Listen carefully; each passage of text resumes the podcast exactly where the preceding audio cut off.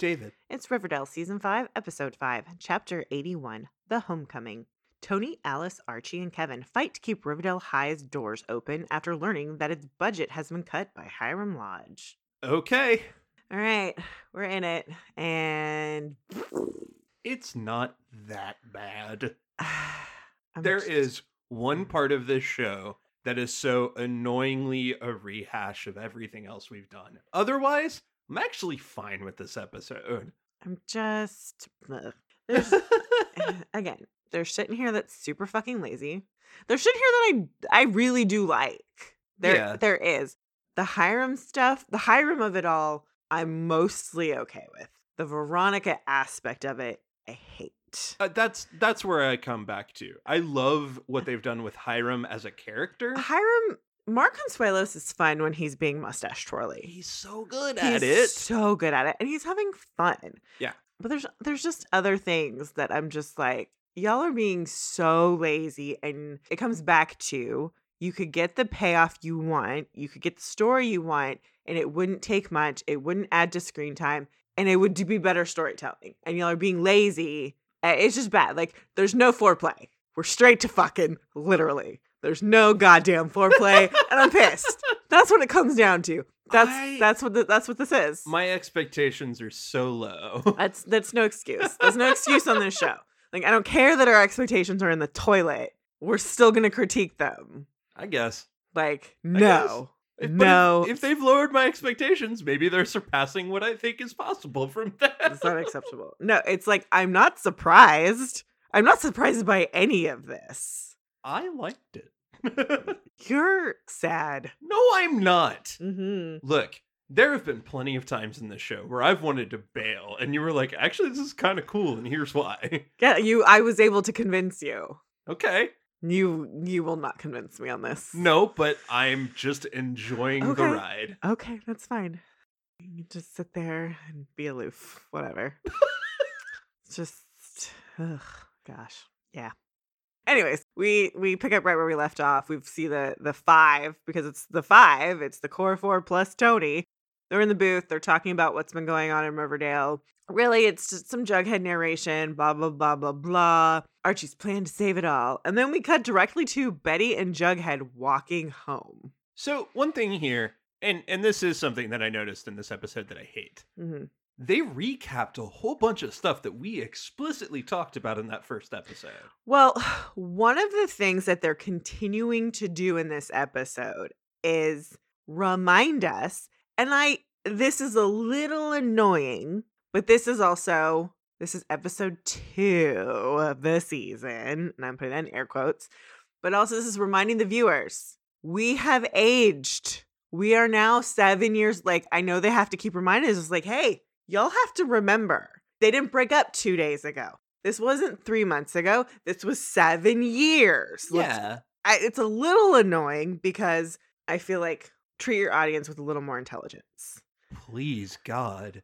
Like I understand like it coming from a different character, like when Polly or Alice say it, because hey, we haven't seen you yet this se- this part of the season. Them saying things like that totally makes sense. But the core four saying it, we don't need you to say it again. We've already established we know what's happened. The one that got me, and and the scene comes up later, Mm-hmm. but when he walks into Sheriff Keller's office Uh huh. and says, Where's all your deputies? And Toni told him Yeah. in that last episode at the end Mhm. that it's only Sheriff Keller. It's that kind of shit that happened throughout this episode where I'm like, it is one thing for you to do a refresher and a reminder. It is another thing when you explicitly say well, something that you explicitly said before. So, okay, remember, we like to call Archie Dum Dum Archie. There is Dum Dum Archie. I hope he's grown more because, you know, he's been in military. I wish he would have rephrased that. Con- I, I don't disagree. I wish it had been phrased more as what actually happened to your deputies? Because where'd they go? yeah, it's just word for word. And again, maybe that's what they're doing, Yeah. but it just seems like you just copied and pasted into your new episode script. But there's a part of me that can also go, this is the first time he's seeing Tom. Tom doesn't know what Archie knows. And it's it's kind of like, hey Tom, where's all your deputies? I don't know. like letting Tom complain about a situation. Eh, fair, but It- And again, that's being way too generous to that scene. And I'm not trying to be generous to it at all. That one didn't bother me as much because the scene we got out of it was great. So that was one of the things I loved about the show.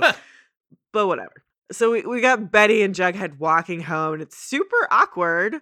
Yeah, well. And we the only tidbit we really get out of this is that they have seen each other in the last seven years. She showed up to his book launch. Okay. It was really awkward. He left a voicemail. Apparently, that led her to believe he never wanted to hear from her again. He's like, that's not what I intended. Sorry. So, my guess is she went to support him. He got drunk as fuck because he's clearly boozing it up too much. Yeah. He's got some alcoholic tendencies. I don't want to go so far as to say he's an actual alcoholic, but he's definitely drinking too much. Yes. He's using it as his crutch and said some things to Betty he probably shouldn't have over a voicemail. And she's like, All right, I'm done, which good for you. Like, honestly, good for you, You for staying away. also, Yale FBI. True. You've got a trash bag killer to be captured by. oh my god. So he said, you know, he's just like, that wasn't my intention. You know, it, it's nice to see you, even though it's deeply uncanny to be back, Yeah. Which is true. So, like, this is weird. Fair. This is weird. Uh huh. Then we cut over to Ronnie and Archie also walking back somewhere. And Archie's just like, it's some rock on your your finger, Ronnie. So clearly he didn't know, which I'm like, how did you not invite who are supposedly your best friend, whose phone numbers you still have in your phone, to your wedding? well, okay. Which later we get, I'm guessing was an she eloped. Because yeah, we find out later she didn't even invite her dad or tell him. So that's going to be interesting when we find out more about how that went down. Yeah, I don't think anybody was told or invited. And you know, the other flip side is Veronica very much was close to these people, but on the other hand, sure, when she left, they left. It, was very clean break. Yeah. So, you know, he's just like, you know, uh, is he a good guy? And she's like, oh, Chadwick, yeah, he's an alpha male, just like my dad. She's like, he's good if you get past the layers. And it was like, he's a terrible He's a human. horrible dude. And she's like, what about you? I bet you've had a swarm of lovers. Bugle A boy. bugle boy. Very fun. Very cute. And he says, actually, the last real relationship I had was you. Oh boy. Which she's just like, hey, there's nothing wrong with uh, some flings. Never heard anyone. So, You're young. yeah. So this, it's very awkward. it's awkward, but it's also this sort of like, if you were holding out for me, please don't. Well, she's very much just like she wants to know what have you been up to, Mister. She wants to know all his business. And he doesn't have a lot of He's business. just like, I've been in the army. Like I you were the like that. I don't have any business, do, do you want to know my business? More trauma. That's what my business is, Veronica. pretty much. And like this is the one thing I do like what they did with them. I got no inclination that Archie had feelings for Ronnie at all. They seem like just friends. This is somebody Catching I up, yeah. yeah, this was very much like somebody I had a relationship, I had a close relationship with. I want to know what's been going on in your life. That's it. Yeah. Totally fair. It was as neutral, well, not neutral, as platonic as him talking to Jug. Yeah. The problem with Bughead is it ended on really awful terms, and that's why it was so awkward between Yeah, them. absolutely. And and what we now know is they had seen each other in the time gap, which is fine. I like that we got that piece of information. And Archie and Veronica had not. Also, Jughead, not the most popular person in and around Riverdale. It'll be interesting to get more about that. So now we go to what I now have to refer to as the Cooper house. It is officially the Cooper It's house. the Cooper again. house. It is a hot fucking mess. Poor Alice. Alice is cleaning up some bullshit from these kids who by now they're probably about 10 or 11. We don't get their actual age. I'm sure we'll find out later. But, you know, they were born in like season one, but, you know, ages in this show make no fucking sense. So they're probably two or three before the time jump. Add seven. So that would be, so they're nine or 10. Yeah, something like so that. they're in the nine or 10 range. Okay, cool. Those little fuckers can clean up after themselves. I have a nine year old. That bitch can clean up after herself. Uh, Uh uh This is some bullshit. And the Alice we knew would have never put up with this shit. Now I say we knew because we don't know what the fuck's been going on with Alice. She's been through some shit, clearly. But the twins and Polly live there. Okay. So, okay, that actually makes a lot of sense. Alice is alone. Of course, she would want to fill her home. Yeah. That makes sense. Okay, cool. We go over to the Pembroke, and all the furniture's been covered up. So this this apartment has been shut down. Yeah. So it's kind of weird. And Veronica looks very like, ugh, I'm back here.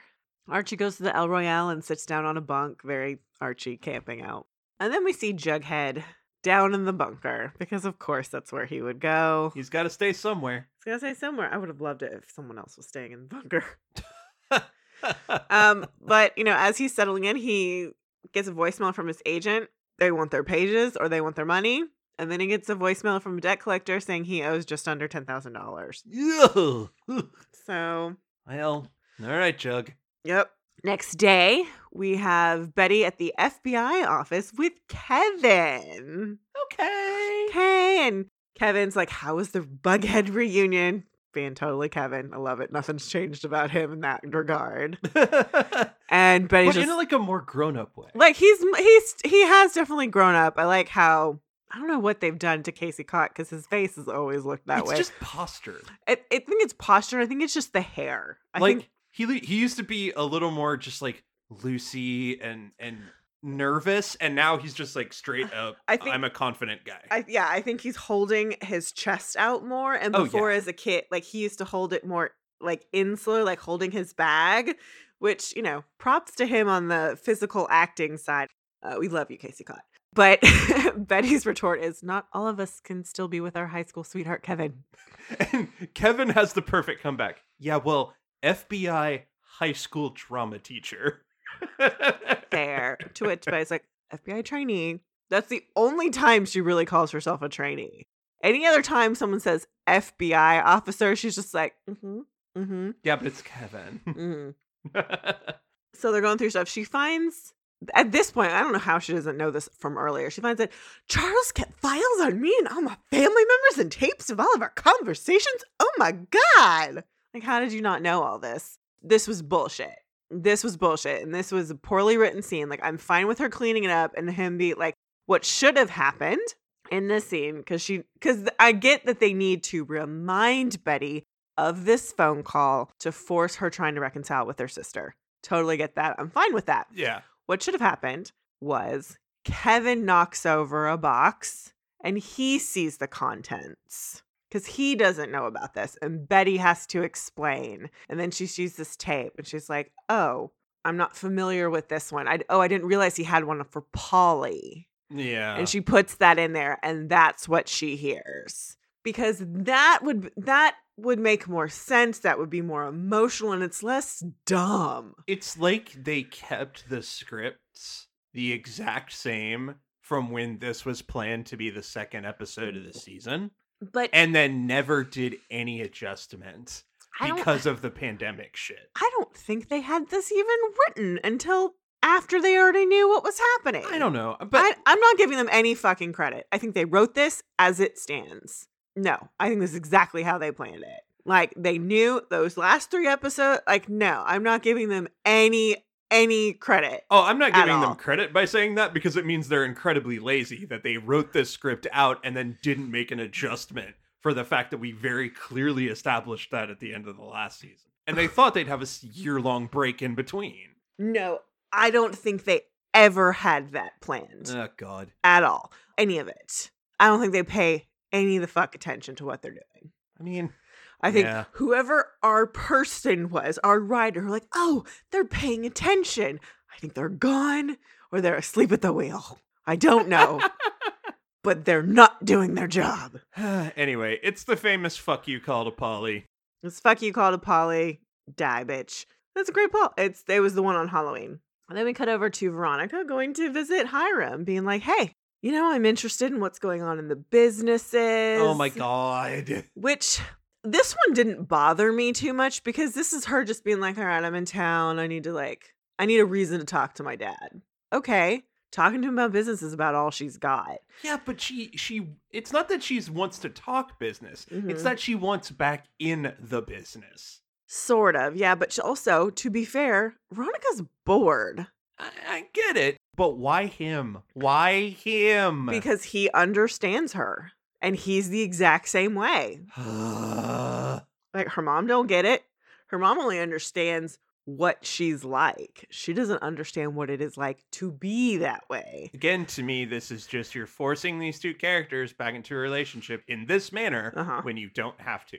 No, you don't. At no point does she No. have to try to reconnect with him. She just decides to fight him because he's evil. No, you could have not had any of this. You should you shouldn't have because this is literally you just rehashing everything you've done with Veronica for the last 4 years. Especially the indignance at Le Bonne Nuit. That was funny though. uh so she he's just like, "Why? What are you what are you doing here?" And she's like, "Oh, well me and Chadwick are looking for a weekend home. We thought at Riverdale. And, you know, I'm, I'm interested in the business." And so we find out Hermosa moved the rum business to Miami, and I sold the the Bonne Nuit to Toni Topaz. She's like, "Without telling me?" Oh my god. Which I find hilarious. And he's like, "What? You didn't tell me about marrying Chad?" There we go. I was like, "Fair." And he's just like, why don't why don't you go live in Sodale if you want a home? And she goes, what Stepford for bougie for, mobsters. for bougie mobsters? And he's just like, whatever.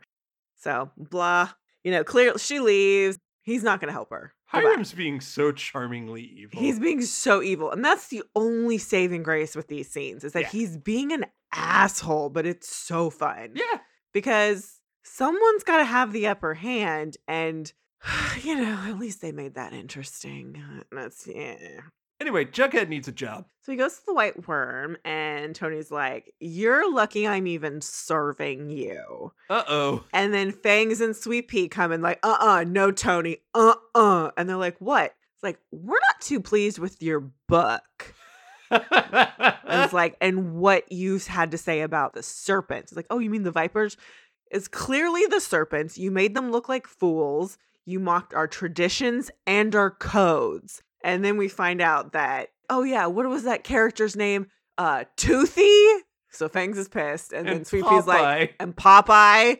And and Jughead's like, nobody knew it was you. He's like, yeah, like it wouldn't be too hard for them to figure it out. and Jughead. Jughead and Toni's just like, you better watch your back. You've made a lot of enemies in this town. Uh huh. So basically, a huge portion of the town feels exploited by Jughead, I mean, fair. which makes me just want to know what is actually in that book. Well, I don't think that's that important. What's in that book is their story. It's all that narration he did before. It's what he wrote, and it, it- it's the outsiders meets all this murder mystery. shit. Sure, And honestly, what it is, it's the in cold blood thing. a little bit. where he wrote this whole thing he ginned it up for for press and money hmm and it made them all look ridiculous They feel they feel it like well, especially with those names. But yeah, they were exploited. so i don't think it's like that beyond the pale i think he just wrote about all the shit that happened in riverdale because i think all that narration he did is probably that book It wouldn't surprise me at all. And if we find out that that is the case, I'd be super happy with that. But I would like more confirmation because that's the thing about that that doesn't make sense is most of that narration talks about Jason Blossom, the Black Hood, all that stuff. And the way it sounds is that that book was about the homecoming queen and the viper. Like what we've heard about what that book was about is that it's not a murder mystery at all. And all that narration from the se- seasons before was. yeah maybe So that doesn't make sense. i don't know It could be a future book, but whatever. So we'll hmm. see. Anyways, cut on over to Riverdale High. Archie's talking to Principal Weatherbee. He's like, Hey, I'm here to restart the ROTC. I'm on orders. And Weatherbee's like, Yeah, that's great. But I don't even know if our doors are going to be open because our budget's been cut. And Archie's like, Yeah, okay. So then we cut to a meeting with Miss Bell, Weatherbee, Toni, Kevin, and Alice because she's in charge of the PTA still, which I find hilarious given that she doesn't have children at the school. But hey, any reason to keep Alice in the mix, I'm here for it. of all the parents to keep on the show, she was the one to keep. Absolutely. So they just talk about, you know, they don't have enough teachers. Kevin is teaching five classes drama, debate, biology, gym, and sex ed, shudder which is hilarious. Come to find out that there's going to be a board meeting soon coming up for a vote. And if we lose the vote, we lose the school. And everyone gives a really meaningful look to Toni. And it's just, it's just overwrought. And I just say barf to all of this. If we lose the vote, we lose the school. If we lose the school, we lose the town. Yeah, just one more nail in the coffin of Riverdale. We gotta save the youth center, guys. Riverdale. And this is this is another thing where I'm just like, I appreciate the role that Toni has here. Makes total sense for me. I'm here for it. It makes sense for her character.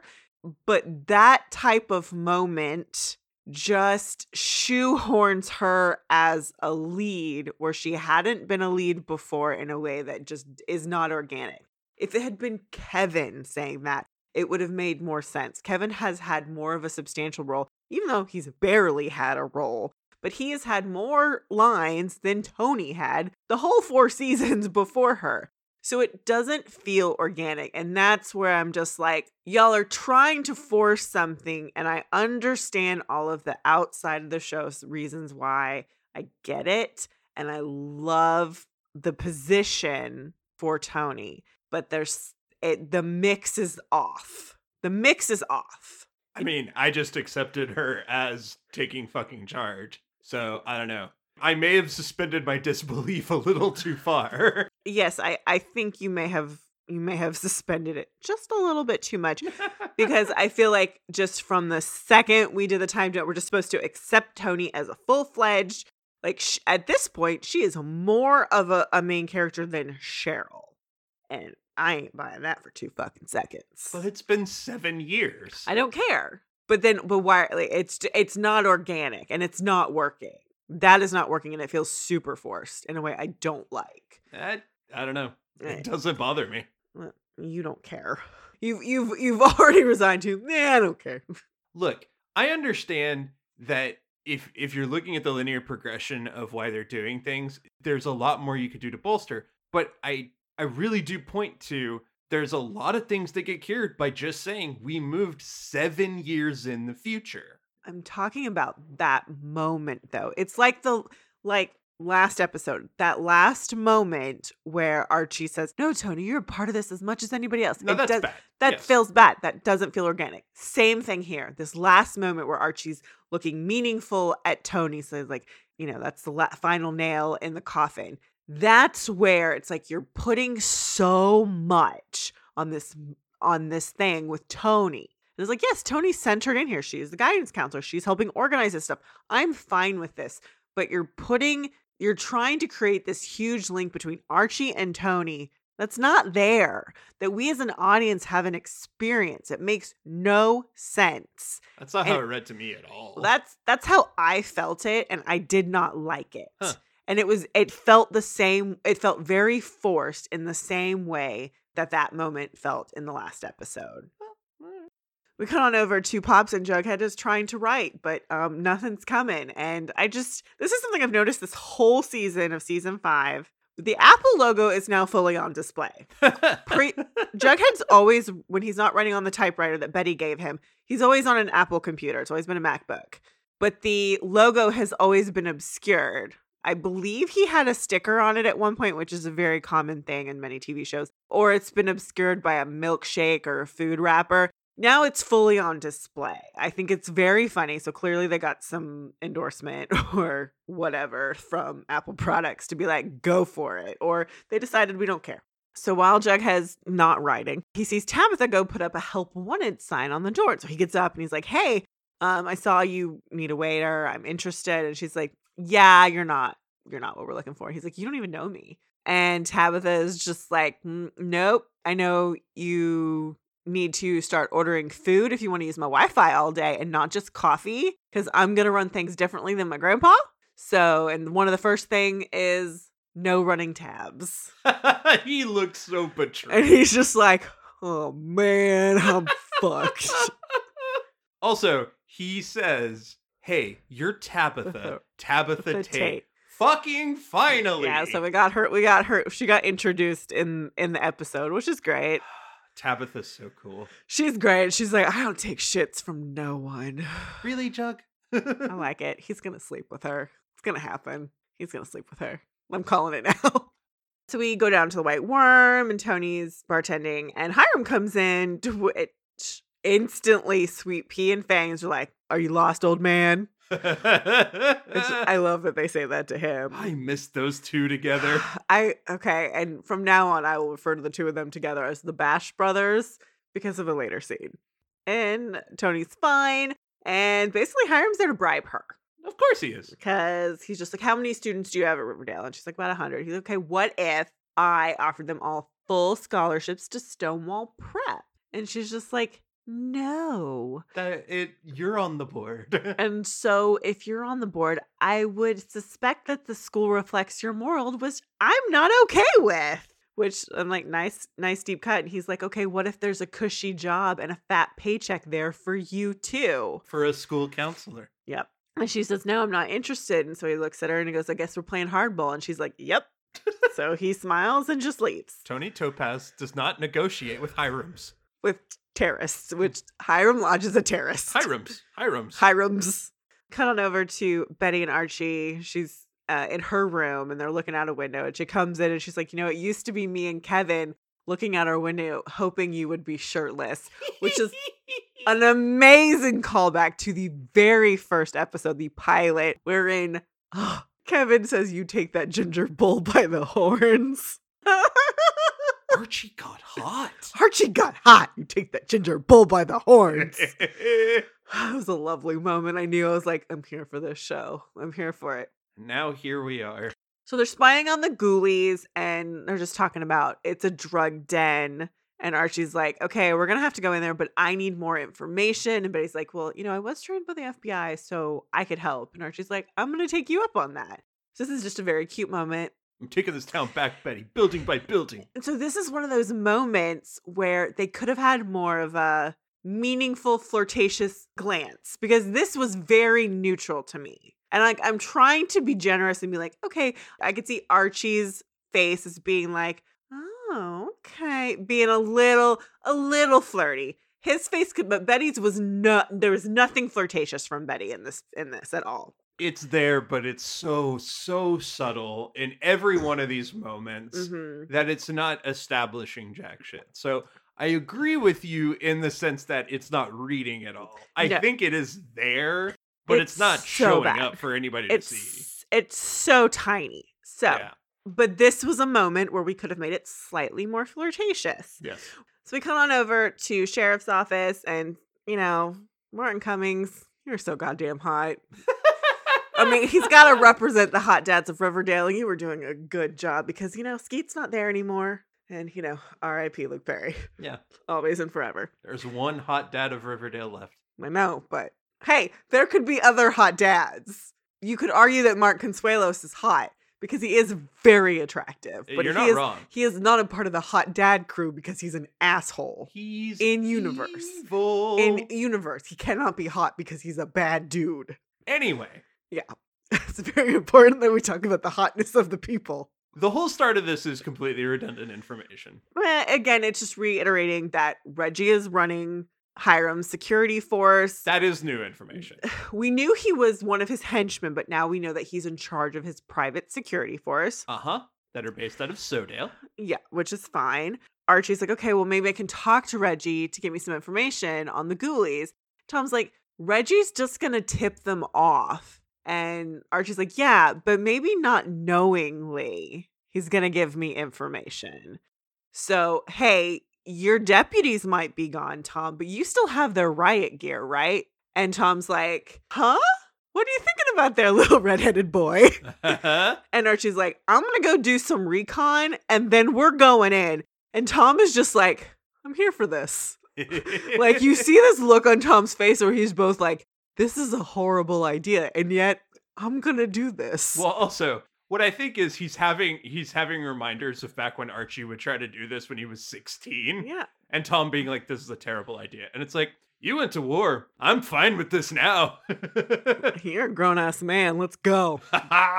Or, I- but here's, I will say this Archie has a plan. He's going to get information, he's going to scout out the location before they bust in. Archie went to war. Archie has learned some things. A little bit. A Little bit. Sergeant Andrews. Sergeant Andrew. Also, he is planning to be equipped with Kevlar vests. I am actually proud. Archie learned some things. Yeah.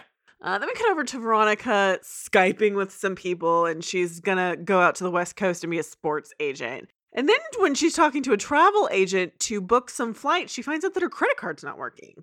So we all know where this is going. like you, you knew it instantly. And so then she calls Chadwick. She's like, "Oh, her card's not working," and he's like, "Oh yeah, same thing happened to me. I'll have them fixed by the time you come home. When's that?" So she feeds him some lie. It's gonna be a few days, and he's like, "Okay, great. See you then." So she shuts it, and then Smithers comes in. Which, how are you not dead, dude? Oh, come on. I'm I'm enjoying it, but also, how are you not dead? Look, if Pops isn't dead, Smithers isn't dead. I'm okay with this. Okay. I'm not mad, but also I'm surprised. anyway, Smithers has been doing some snooping of his own. Well, He's just being observant. Uh, a car has been parked out for two days, and Veronica's like, "Hmm, dad or husband?" Is it Daddy or Chaddy? Uh, well, the internet is calling him Chaddykins. Daddykins or Chaddykins. That's his official name from now on. Oh, I love it. I love it a lot. Yes, his name is Chaddykins. And she, I, okay, this is cheesy as fuck, but I did love it. She's like, Smithers, it's time to bring a friend out of mothballs And heads over to a pawn shop. as Monica. She's wearing that goddamn blonde wig. Okay, you know what though? I love it. Fun. I, I'm fine with it. I'm fine with it. Of course, she's going to be up to her old tricks. Because now we're not like, what the fuck? We're like, yeah, it makes sense. Yeah. We've already established that this she- is something she does. She's going to play this childish game. Yeah. Because she's playing with a child, essentially. She well, okay, she is being tracked, and this has worked for her to n- not be recognized before. Sure. So hey, it's not the worst idea in the world. So she goes to a pawn shop. She's selling the Fabergé eggs or Glamourgé eggs. She gets cash and then she asks for a ladylike revolver. I love 20,000, 30,000 cash now. No, he was going to offer 20000 for each. She had two. yeah, She's like, I'll take 30 cash now. you better give it to me on the table. Yeah. So, you know, He okay. drops big fat stacks. Yep. Go over to the Cooper house and Betty's asleep. And then, you know, trash bag killer is there uh, above her her bed frame. So she wakes up to a nightmare. Uh huh. Uh, she hears a noise downstairs and she gets her gun and she almost shoots Polly. I love Betty. Sorry, old habits. Eh, well, Polly is clearly uh fucked up. Uh, this, I mean, okay, Trash teen TV fucked up. She- well, like like she's clearly been out partying. It's three o'clock in the morning. It's it's and here's the thing: this look is boozy partying, not strung out on drugs partying. Yeah. That's what this look is. I had seen the later look on an on not an onset photo in a trailer photo of her and Jordan O'Connor. They took a they took a trailer photo of each other and I was like, "Oh, Polly's going to be on drugs." yeah. So I knew this was coming. So it's three o'clock in the morning. Betty's like, let me make some tea. And so they're sitting down, and Betty apologizes for not being there after the farm, which is really sweet. She's just like, I wasn't there for you after the farm. And I'm really sorry for the phone call Yeah. on Halloween. And Polly's actually really kind of surprised by this. She's like, that's a deep cut, Betty. And she's like, yeah, I'm still sorry. And she's like, I'd like for us to be real sisters to each other again. To which Polly says, How long are you here for? Uh huh. Betty's like, Just a couple days and then I got to go back. And Polly is just kind of like, Yeah, I'm surprised you're not already running the FBI, which is fair. That's but- Betty. but you can tell Polly's like, Yeah, you're not going to be here very long. I'm not going to put any effort into this. Like, she's just like, Yeah, that was really what it was about. It's like, I'm just going to wait until you're gone. Although Betty puts around, and, and I don't know that she doesn't mean this, of once I'm done at Quantico, I intend to be back a lot more. Yeah, which is fair, but you know, Polly doesn't know if that's real or not. So Polly's not thinking of the future right now at Mm. all. no, she's just can I get my super nosy judgmental sister off my back? Because I have to survive. Yeah, there's that. So the next day, Alice is super frazzled, Make- Making lunches. making lunches, and Betty's like, "Hey, you know, I ran into Polly last night." You know, she came in super late and she finds out that Polly has been working at the Roving Eye, which is a nightclub. The roving eye. And Betty's like, you know, isn't that place kind of sketchy? And Alice is pissed. She's like, Betty, stop being so judgy. It's not fair for you to come here and, you know, judge your sister like this. Good for her. Which is 100% true. Uh huh. You haven't been around. You don't know what's going on. You don't know what's going on with your sister. Alice makes the point. She helps with the mortgage. She gets the twins everything they need. Shut up.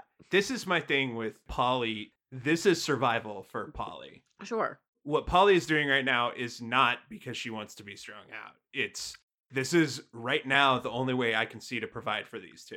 And there's probably options. I'm not trying to say there aren't. Here's the thing. We don't actually know what Polly's doing. We don't know if she's selling drugs. We don't know if she's involved in sex work. We actually don't know. That's we as- true. We assume.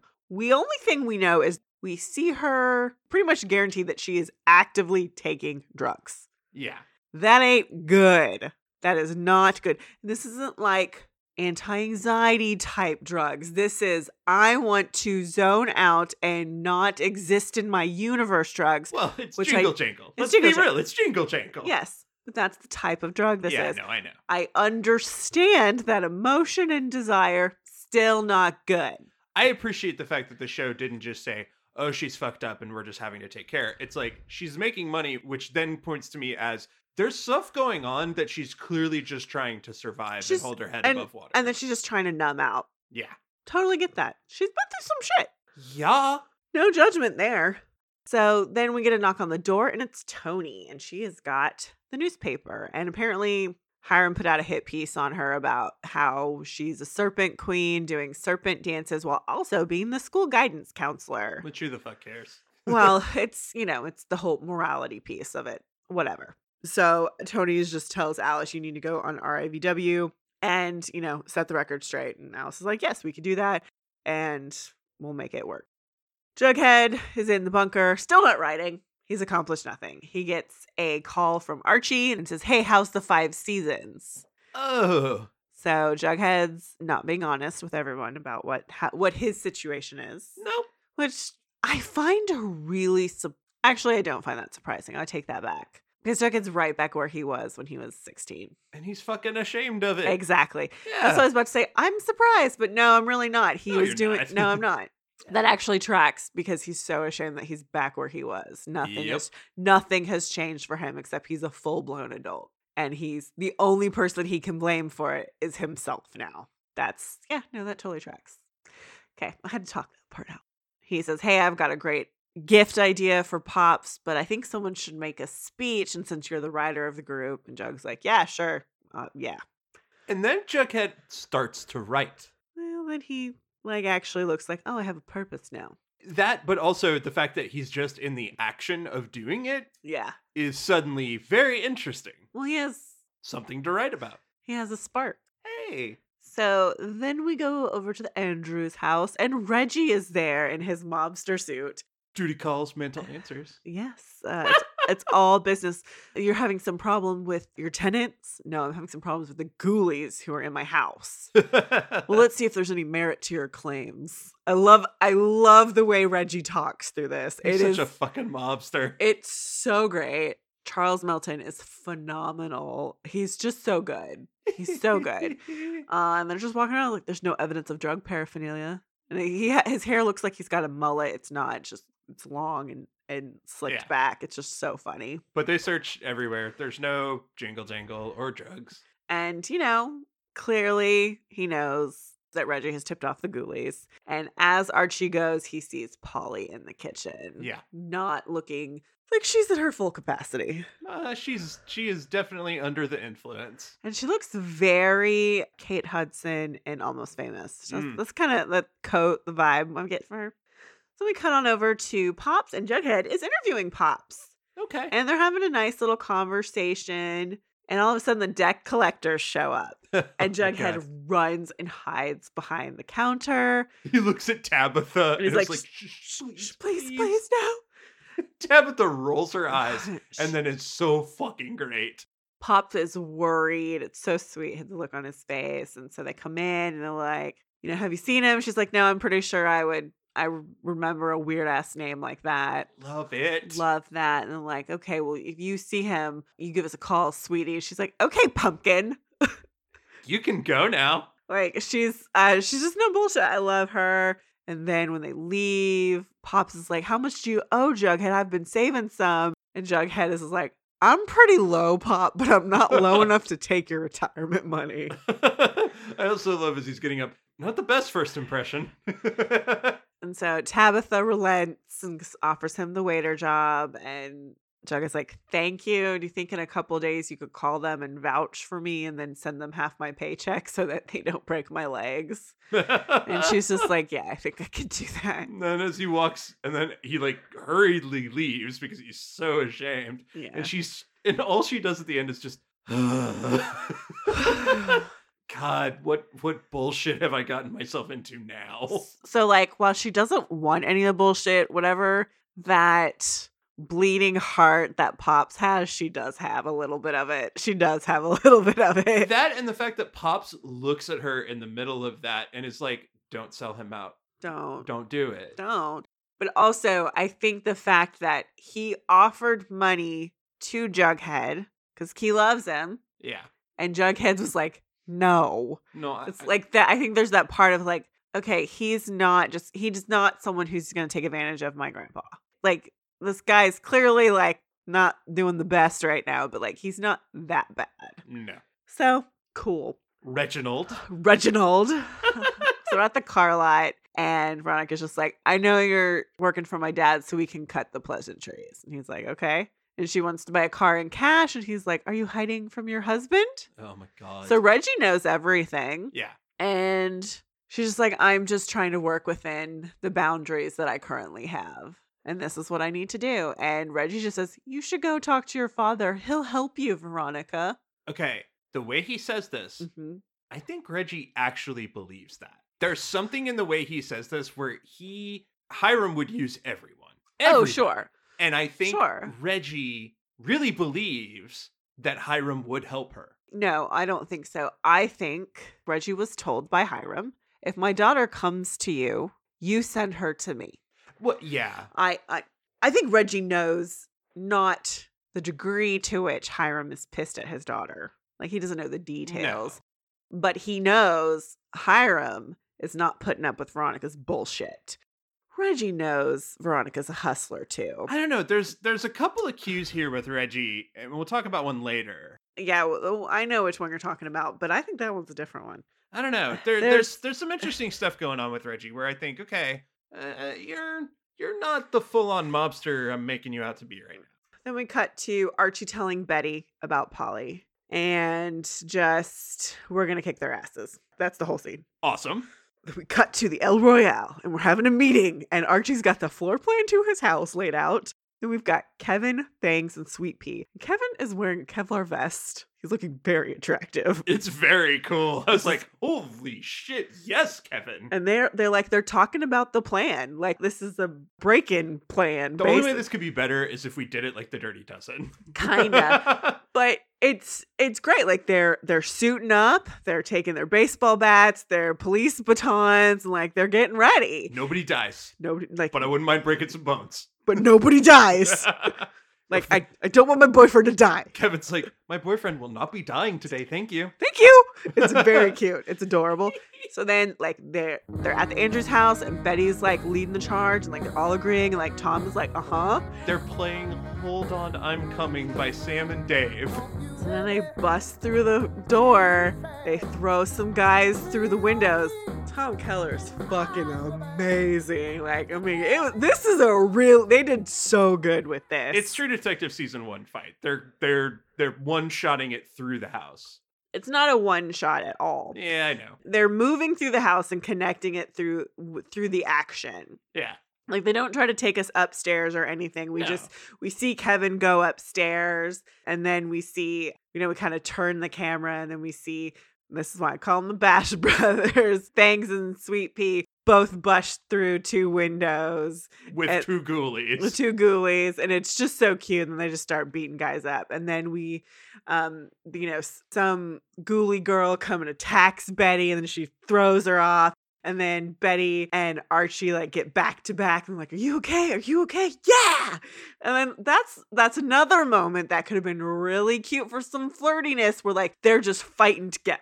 Like it would have been really good to have a little bit more fighting with the two of them together. Like they're such a great team. Archie with the baseball bat is hot as fuck. He's great. It's like, So- whoa, I'm sorry. whoa. The hottest thing is Tom Keller. it's the salt and pepper. I can't help it. It's, I find it really attractive. So anyway, they line everybody up outside the house. yeah, and then Kevin comes down. He's like, found a lab in the bathrooms. Jingle jangle. Just like old times. what do you say, Agent Cooper? Is this enough to put him away? That should do it. That should do it. So great. I love it. It's great. Cool. Uh, what a fun scene. That was one of their better scenes, especially one of their best action scenes that they've done. 'Cause They've done some shitty ones. Next scene is Betty calling the roving eye the next day as Polly, and she finds out that Polly hasn't worked there for a year. Who is this? Who is this? We cut to, I guess, Toni's office, and Weatherbee's like, two more teachers have left for Stonewall. So and so, and uh, Miss Crouton, and Kevin's just like, damn it, Miss Crouton, that bitch. that For- backstabbing. Stabbing- Anyway, they interrupt him before he can say backstabbing bitch. And I- I'm like, oh my god, I love it. I love it. And then he makes a comment about succession. Kevin talks about succession a lot this episode, and I love it. It's so cute. And then Toni comes in. She's like, I had one of my serpent girls do some recon in Hiram's office, and we found a secret plan for We- the town meeting. They broke into his office. yeah, whatever. so basically, his plan is to unincorporate the town. And so then Alice goes on to explain that that means no more state money. So all the, the money that they get for the school from the state goes away. Ladies and gentlemen, we are explaining municipal law to the viewers of this trash television program. Well, that is important to understand what the stakes are. It's very true. It's just very funny because for about a two minute chunk there, we're talking the nitty gritty of how towns are run. And it's very funny to me. Okay, so like if they don't have that and they're like, okay, well, can we still keep the school open? It's like, yeah, but it's gonna be that much harder because you know we don't have enough teachers. We're like, oh, well, maybe we can get teachers. Do you know anybody with degrees? Because that's what you need to be a public school teacher. To which I think it's Toni suggests. Yeah, it's Toni. Like, well, what if we went private? Then we can choose whoever we want. Yeah, but we lose public funding. And? to which Kevin says, we need an investor. uh huh. Then, then Toni says, now's the time to call in whatever favors we got. I might have somebody in mind. Yep. So we break. So now we cut to Veronica and Hiram. Uh, Reggie told me to come meet with you. And she's like, okay, so Chadwick is threatened by my alphaness and he's having me followed. And I want you to talk to him, Daddykins. God damn it. I want you to convince him. So Hiram's like, so you want a favor from me. You need me. And she's like, yes. And you don't want to get dirty. You don't you don't want to get your Barnard educated self dirty. And Veronica very much is like, mm-hmm. Like, and which here's the thing, he's fully calling her on this. What I like is we do get one moment with her where she realizes that, takes a breath, and goes, Yeah, that's what I'm doing. Yeah. Here's the biggest problem, and this is a problem with both Chad, Hiram, and Veronica, and also is the problem with Hermione. I have a problem with you. I don't talk to you about the problem. You just don't. And then when you say, if you do X, I'm doing Y, and they don't follow through. You're just all empty threats all the time. It's just bullshit. to me, it's just, once again, we've already done this story. True. The only difference we have now, which is an interesting flavor, is that there's a husband for Veronica. Now, that's fair. If you wanted this to work, Uh huh. the stakes and desperation from Veronica needed to be a lot higher. This this came too quickly. Th- yeah, she had to be desperate because Chad's not paying attention to her. He's not listening to her. He won't leave her alone. He won't leave her alone and or her. is abusing her. Exactly. That's the only stakes that are reasonable enough to convince this character to go back to her horrible father. Yeah, no, it would have to be. Well, because the other thing here is that we don't actually know what her relationship with Hiram has been these seven years. She clearly didn't tell him that she was getting married, but we don't know what kind of contact they've had. It's apparently not great. It's not great, but we still don't know what that means because yeah. truly and honestly, in Veronica world, that doesn't mean shit. So either you needed to up the stakes way more, or you just needed to not do this. Yeah. So he says no, Thank God. which is like, you called me a dog. You were cruel. You made your bed. Deal with Chad yourself. Get in the mud. You're a lodge. Yeah. Which, good for him. Honestly and truly, good for him. Because the other side of this is nobody should have their parents involved in their marriage. I'm Just going to tell you that right now. Nobody's parents should be involved in your marriage unless there is actual abuse, which, to be fair, what Chad is doing is abusive. oh, absolutely. It is. No, no, no. I I totally agree. But they they have not escalated that in the presence of mind of the character at all. Correct. Correct. In terms of the show, we're not there yet. We're not. It needs to be explicitly stated from the character so they recognize what's going on here. Correct. Which is he's an abusive prick. Yeah, I agree. So, It just yeah. No. But I bad. but the fact that he did it, it's not only good for him, but it's just good for the show because thank God we didn't get in back into this cycle. They just said no, Hiram is gonna be full evil regardless. I'm glad. And Veronica needs to fucking realize Well, it. and I'm also glad that eh, he's not on this. I'm going to play with my daughter. It's like, no, twist in the wind, little girl. I have so many other plans. I don't fucking care. Yeah. Like, well, I like it. You made your bed, go lie in it. Thank God. That's really good. so anyway, at least we dealt with that bullshit Mhm. real quick. So we go over to the Cooper house, and Alice is asking Polly, you know, Pops only retires once. And Polly's just like, you know, I have to work. Get off my back. And She is. she's she's she's really tense. And Yeah. Betty just calls her out. She's like, she's not, you know, she's not working. And Betty's like, How are you making all this money? Are you turning tricks? And Oh my God, Betty. You know, it's Betty's Betty's got a Betty. And Polly yells, She's like, You deserted us. Which is not entirely fair. It's like, no, she went to college and then got a job. Like, I understand Polly feeling deserted because that is Polly's reality, but that's also not fair. I can understand Alice's anger at the situation, but this is where Alice is not helping because Alice is enabling Polly's behavior by not defending Betty for that. Yeah. She's not. She should be yelling at Betty to be like, "You created this this dynamic with your sister. That's on you." And, and and the line that Polly has that's way more real is you don't know anything about my life. Yep. You don't know what I've had to deal with True. and what I'm trying to do to make ends meet. True. Totally fair. I Which- 100% agree with that. Yeah, that's where she's really pissed. And, and she feels that sense of betrayal, whether it's fair or not. Yeah. She feels like Betty abandoned her and mom. True. Yeah. And then Which- we also see a sneak peek of those kids, which holy shit, those wigs are bad. Yeah, that on that Well, we we see the little we see Dagwood. That wig is horrible. Fire whoever did that. oh my god. I, I just see a brief glimpse of the of a Juniper. Can't say anything about her because I didn't even see her face. But Dag Dagwood's, Dagwood's wig, wig is, is- like oh, what? it's worse than Archie's dip dye. It's just sad. It's just it's it's bad. but bright red hair. Yep.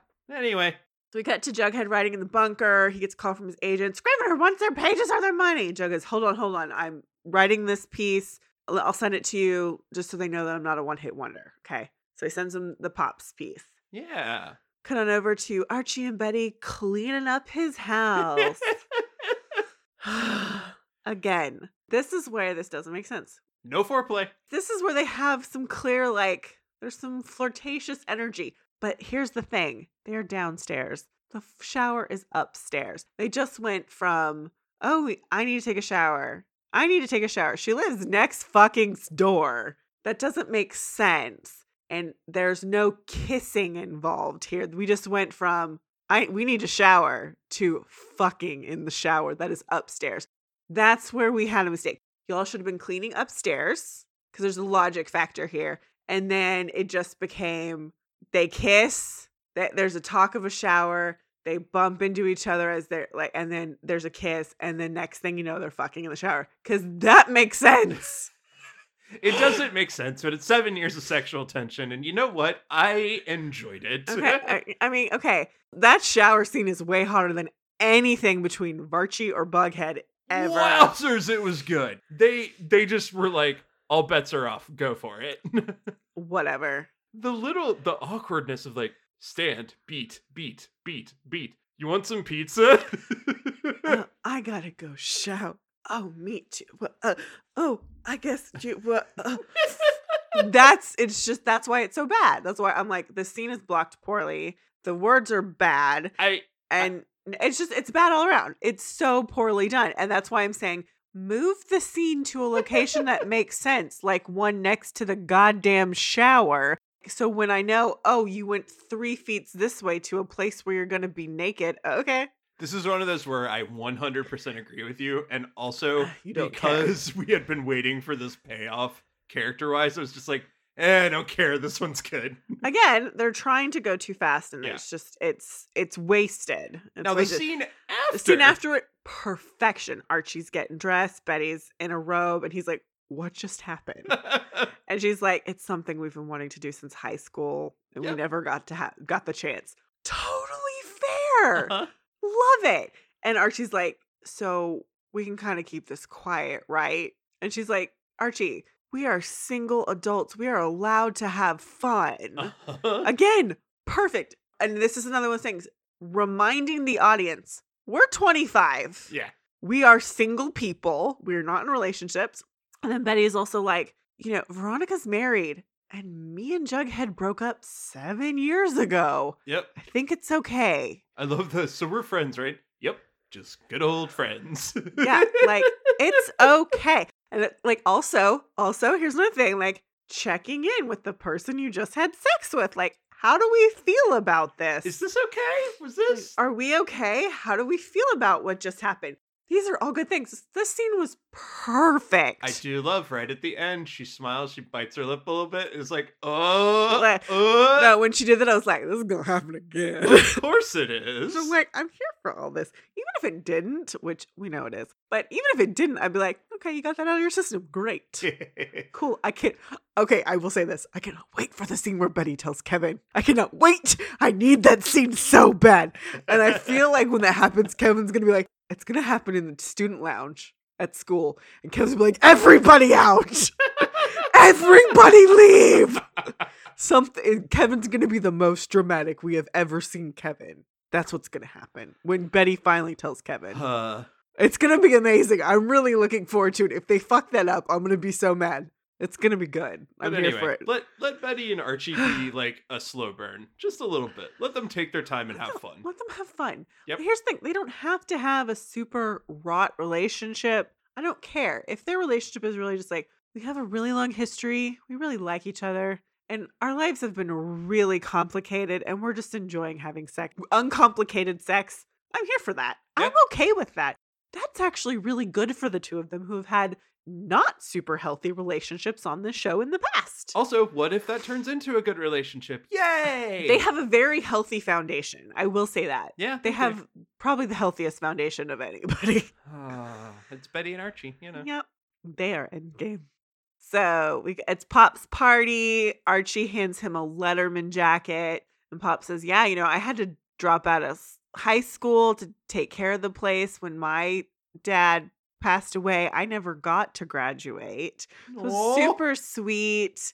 Ah, then Jug comes gives his speech and he's in his waiter uniform now, which He's is adorable in that waiter very cute. It's a lovely callback to when FP wore the waiter oh, uniform. That's true. Yeah, though he doesn't have the hat on. No. Doesn't have the hat. And he just talks about how Pops means something really special here. It's a lighthouse in a storm. Ugh, this part makes me cry. He's like, Pops is the only reason I made it through. Ugh. Woo. that break that breaks my heart. yeah. Cause like there's a part of me that goes like, Pops kept him fed. Yeah. Cause you remember, Jughead was homeless. He was homeless. He was. so they to- they toast Pops with milkshakes, which I love. It's so cute. Uh huh. it's a good send off. Yeah, it's it's precious, and like I am sure we'll continue to see Pop, but Like he's handed it over to Tabitha now. Yep. So that's cute. I love it. It's super sweet and it gives me like Fred Andrew tears. Ah, oh. No. And so as the the celebration is continuing, we kind of turn the camera over to Toni and Cheryl in a booth. And something that has been going on through this time jump, Cheryl has not been wearing her signature lipstick. Yeah. So she has lost that as her quote unquote token. She's retreating into herself in yeah. many, many ways. Yeah. So she's there and Toni's just talking to her about the school. She wants her to be the investor. And Cheryl's like, I can barely afford Thornhill's renovations as it is. And Toni's like, You are not cursed. We need you. And Cheryl just says, You know, it'll start as something good and end up something corrupted, just like everything I do. Oh, what a good line for Cheryl. I agree. I was very impressed with that because that does show a sense of reflection on Cheryl on everything that the show has shown us with her. Because everything she has done truly is self-serving. However, she sells it to other people is like, this is the good of, for the good of Riverdale, for the good of this. It's always to serve Cheryl's agenda. Yeah. It's never selfless. So I really did appreciate that. I'm impressed and a little shocked. A It- little shocked. it was such a great moment. And it also it just it gets at that root of, you know, eh, the whole curse thing. And then it's finally like, okay, no, it's not a whole curse thing. It's that anytime I've ever done what I thought was the right thing, it turned out to be this horrible, horrible thing. yeah, it just gets corrupted. Yep. And some of that is also like her family. Everything her family does is bullshit and, And it- corrupted. yeah, and a lot of that is her, but again, she might go in with the purest of intentions. So, you know, okay. She's she's trying to learn some things. And so Toni says, "Can you do it for me? If if I meant anything to you, can you do this for me?" So she kind of relents and she goes, "Who would these teachers even be?" Smirk. Cut to, To the doghouse. Hey!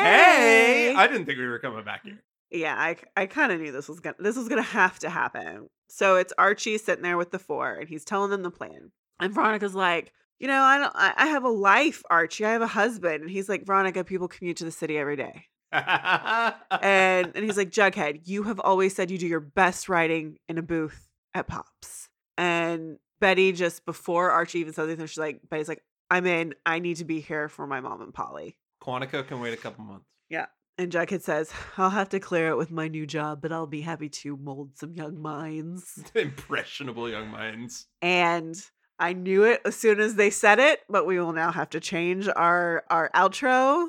Bulldogs forever. Oh yeah. When I heard it, I was like, well, we've been hashtag go Bulldogs since day pretty well, pretty much since day one.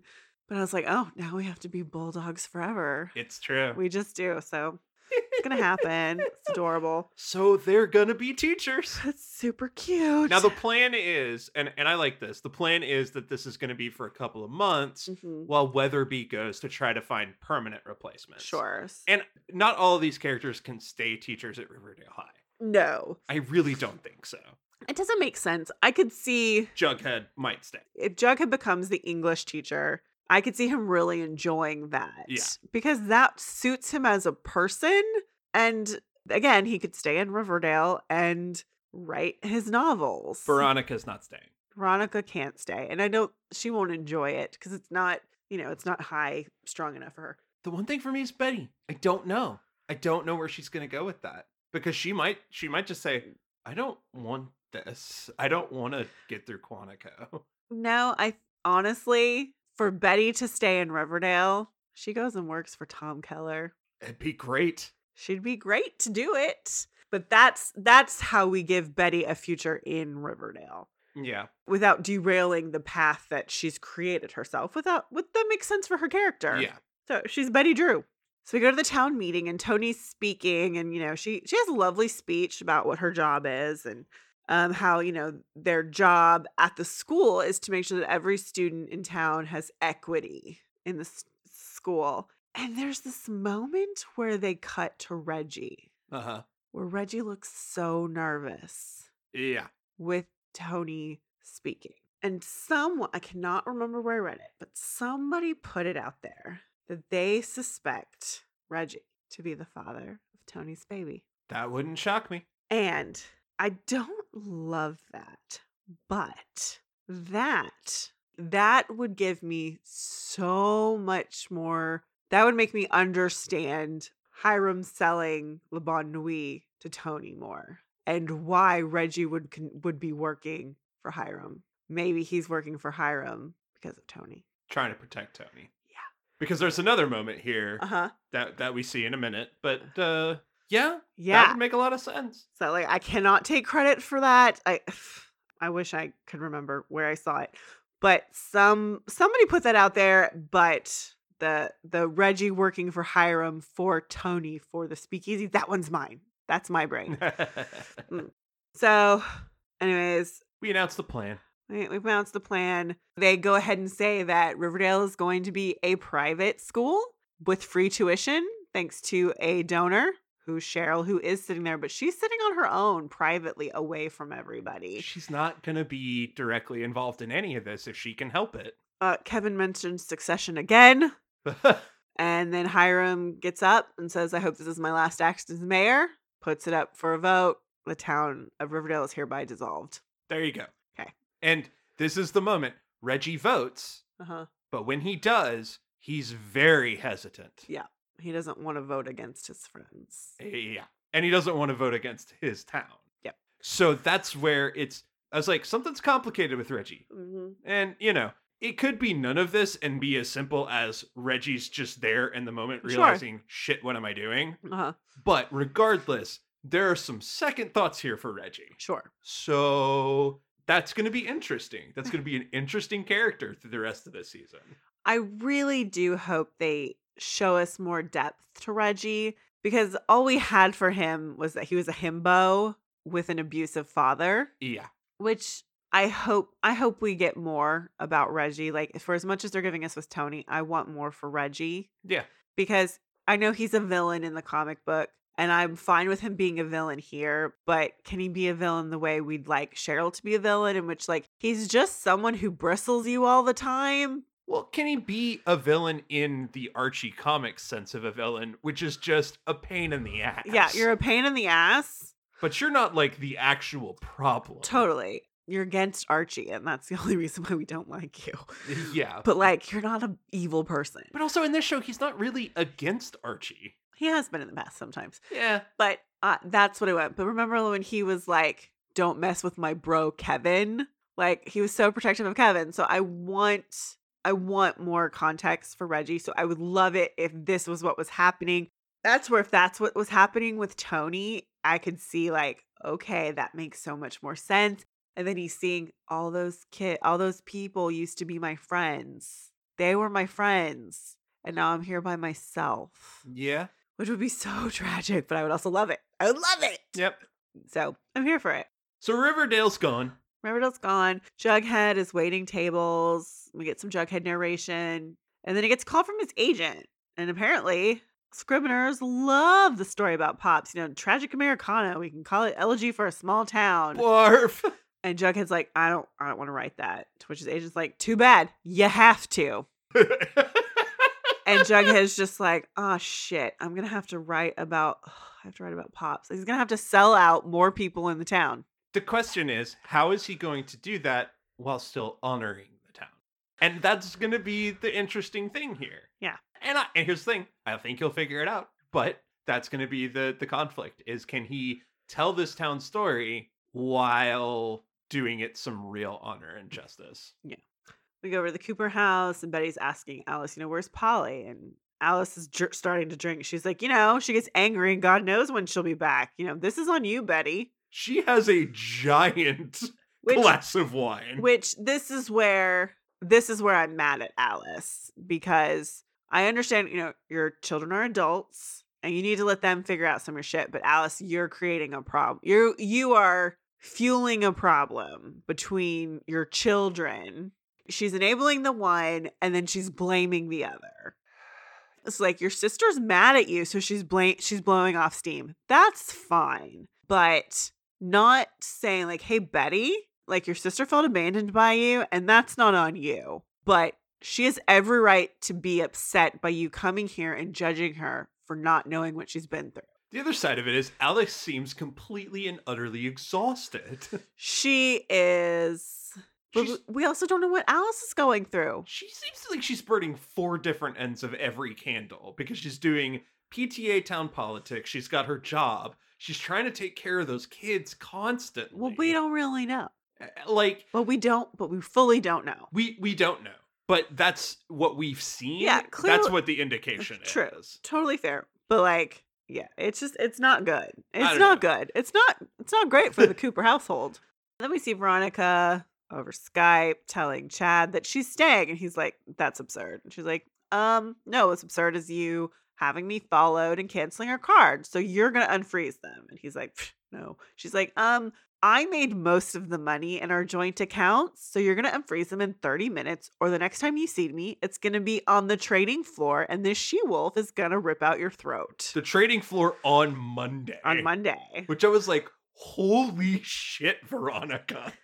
So she's just like 30 minutes, and then she just shuts her computer. And she just looks defeated, and he's just kind of like, So that's it, then we're done. And it's just, it's, yeah, your marriage is already over. Like, this is bullshit. Like, this is just stupid. So I'm just kind of like, I know where it's headed based on some of the synopses we've read.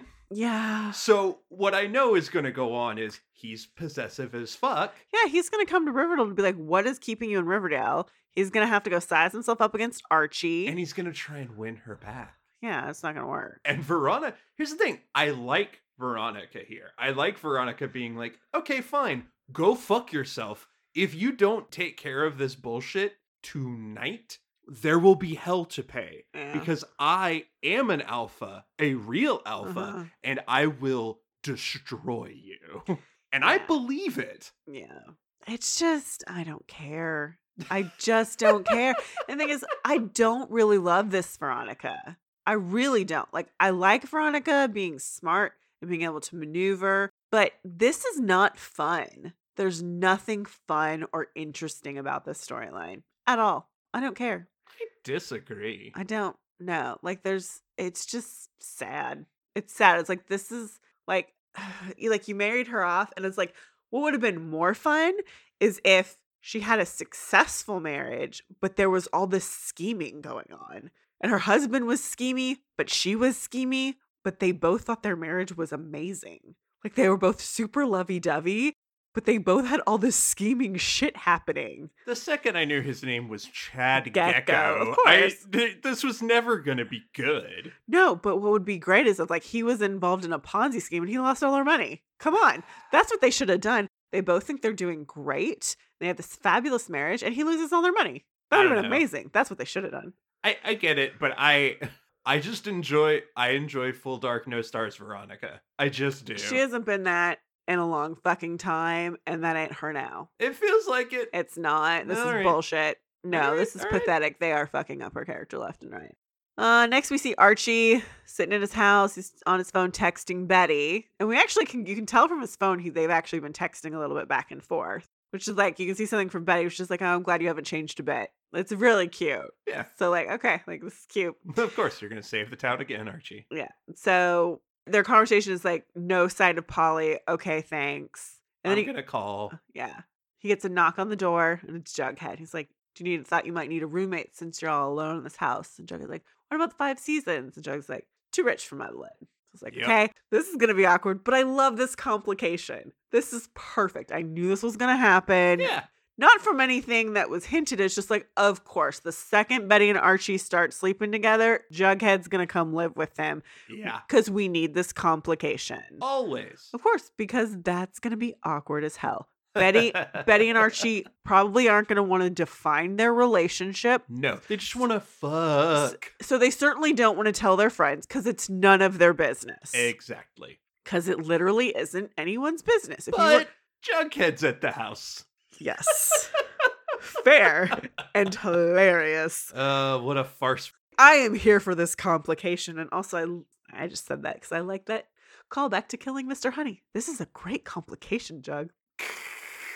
So we cut on over to the Cooper house, and Betty, you know, is calling Polly and leaving her a message. And as we're hearing her leave this message, we see Polly running serpentine down a highway as the truck we saw picking up Sneaky at the end of last episode is coming down the highway after her. And it's the truck with the skeleton on the front. Please come home. Please come home.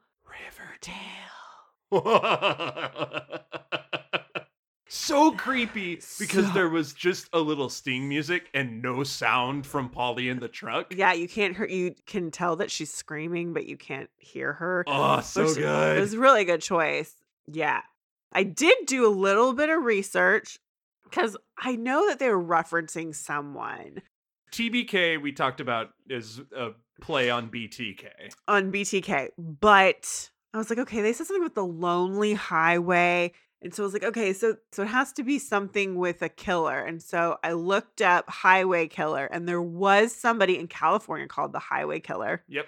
And it's really sad and gross murder. So I wouldn't look too much into it. But essentially, this guy went up and down California and murdered people on the highway. Yeah. That's just what he did. Picked up hitchhikers, murdered them. So I think this skeleton truck dude person is the TBK killer. I think it's the same person looking for Betty because so far we've seen they got Sneaky, which is kind of a fun call to the California thing with Manson murders, Yeah. and they got Polly, both blonde, look like Betty. Uh huh. Uh huh. And if TBK TBK knows who Betty is, there's no way Betty was held in captivity for two weeks. They don't know who Betty is. Of course. They know she probably is in Riverdale in that area. So they're probably going up and down that highway looking for girls that look like her. Cora.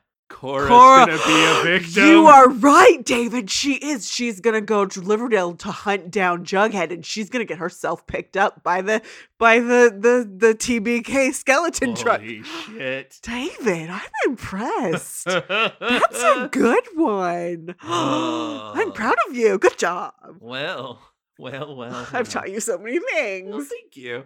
Ooh, that's good. Yeah. So that's that's that's what I think. I think they are actually going to be the same thing because that makes the most sense. Well, there's only one way for us to find that out. We need to go watch the next time on. So we'll be back in just a minute after we've watched the next time on.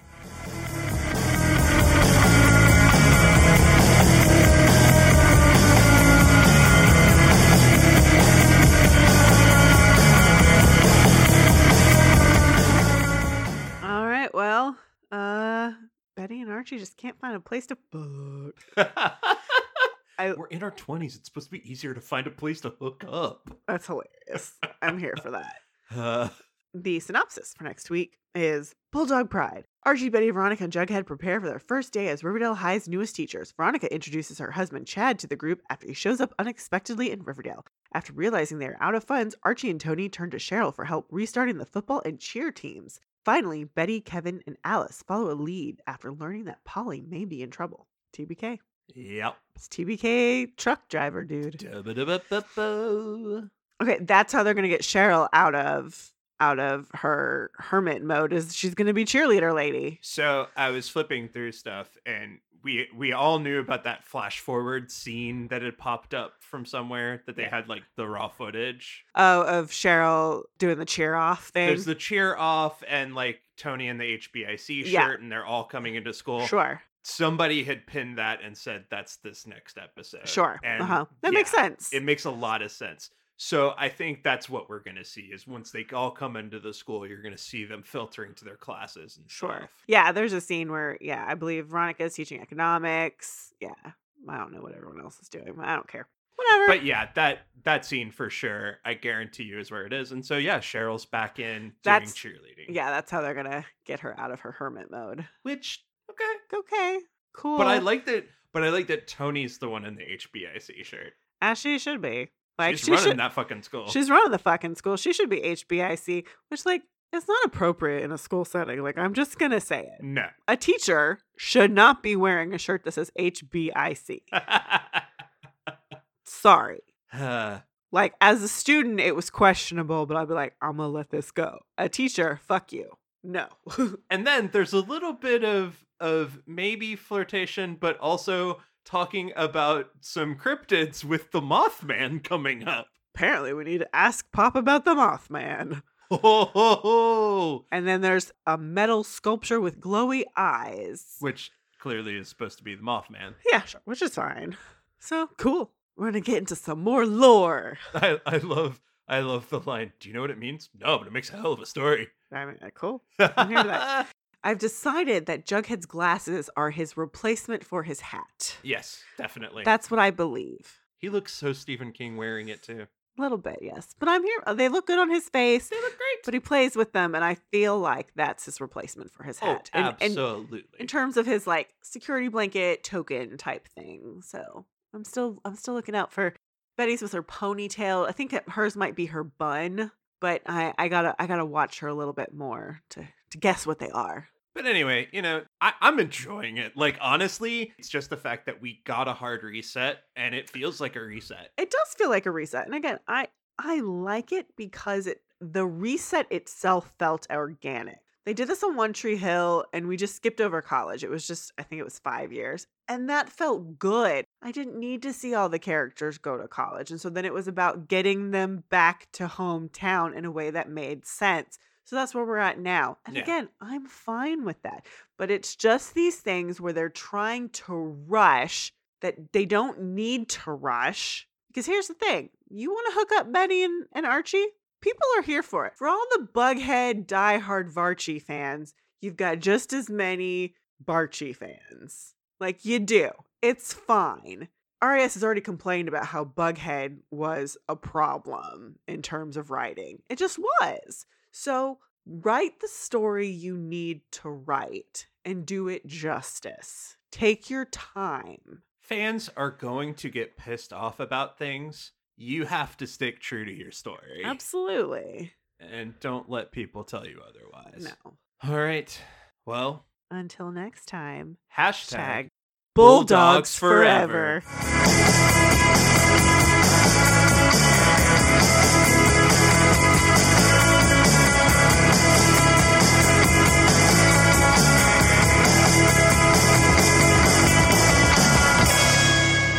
Listening. Be sure to review and rate us on iTunes, Stitcher, or wherever you listen to your podcast. For questions, comments, and recommendations, you can email us at macintoshandmaud at gmail.com or find us on Twitter, Instagram, and Facebook.